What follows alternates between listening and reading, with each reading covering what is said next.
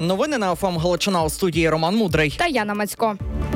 Україна не приєднається до НАТО найближчим часом. Таку заяву зробив міністр оборони Великої Британії Бен Волес, адже є певні розбіжності. Які Яно? За словами чиновника, альянс, як і Європейський Союз, не повинні надавати надмірні обіцянки Україні. Вступ до НАТО Україні не запропонують ні під час липневого саміту, ні найближчим часом загалом. Але я знаю, Волес каже, що кілька країн готові укласти двосторонні угоди з Україною про взаємну оборону. Таким чином допомагатимуть нашому війську зброєю.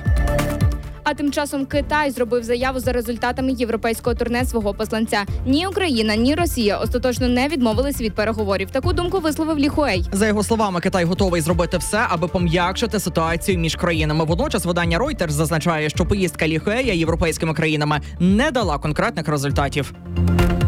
Суд закрив на домашній арешт чотирьох блогерок. Вони публікували роботу ППО. Це було ще 16 травня під час масованої ракетної атаки на Київ, наскільки я не помиляюсь. Так, окупанти били кинджалами, калібрами, іскандерами і наостанок шахедами. А більше про коригувальність знає наша Емілія Куц.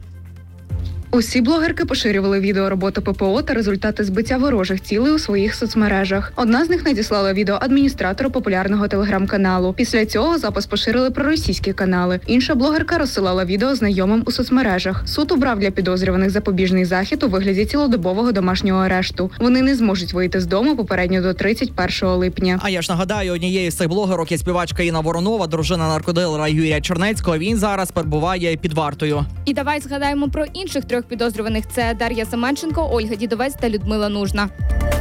А тим часом добровольці з Легіону Свобода Росії просунулись вперед. Зараз вони ведуть бої з російською регулярною армією, а ті у свою чергу відступають. То що зараз відбувається на Білгородщині, знає наша Софія Суперека. Добровольці з Легіону Свободи Росії ведуть бої з путінськими військами в населеному пункті Нова та Волжанка на Білгородщині. Добровольці опублікували фото зі своїм прапором у селищі. Там також заявили про знищення техніки та особового складу противника. У цей час російські війська розбігаються по посадках і житлових будинках. Крім того, Росія використовує свою улюблену тактику і під час боїв не зважає на цивільне населення. Під Таволжанкою противник знищив машину з цивільними. Мінімум двоє людей загинули. А я ж додам до слів Софії за часті атаки росіян по автомобілях цивільних. Пригадуєш, минулого року у вересні це було окупанти обстріляли колону в Запоріжжі. 66 людей постраждали тоді. Вони намагались виїхати на підконтрольні Україні території. У голій пристані це Херсонщина. Цього року росіяни теж вдарили в автомобіль цивільних, а там ще й була дитина. Люди теж загинули.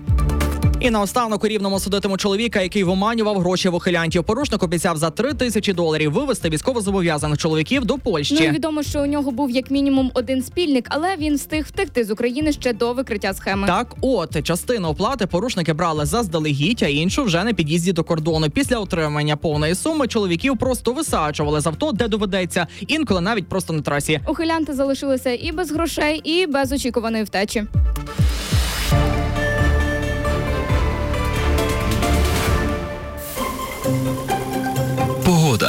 У західних областях сьогодні сонячно у Львові, Тернополі, Рівному та Луцьку. Температура повітря коливатиметься від 16 до 23 градусів тепла. Зараз за вікном маємо плюс 23.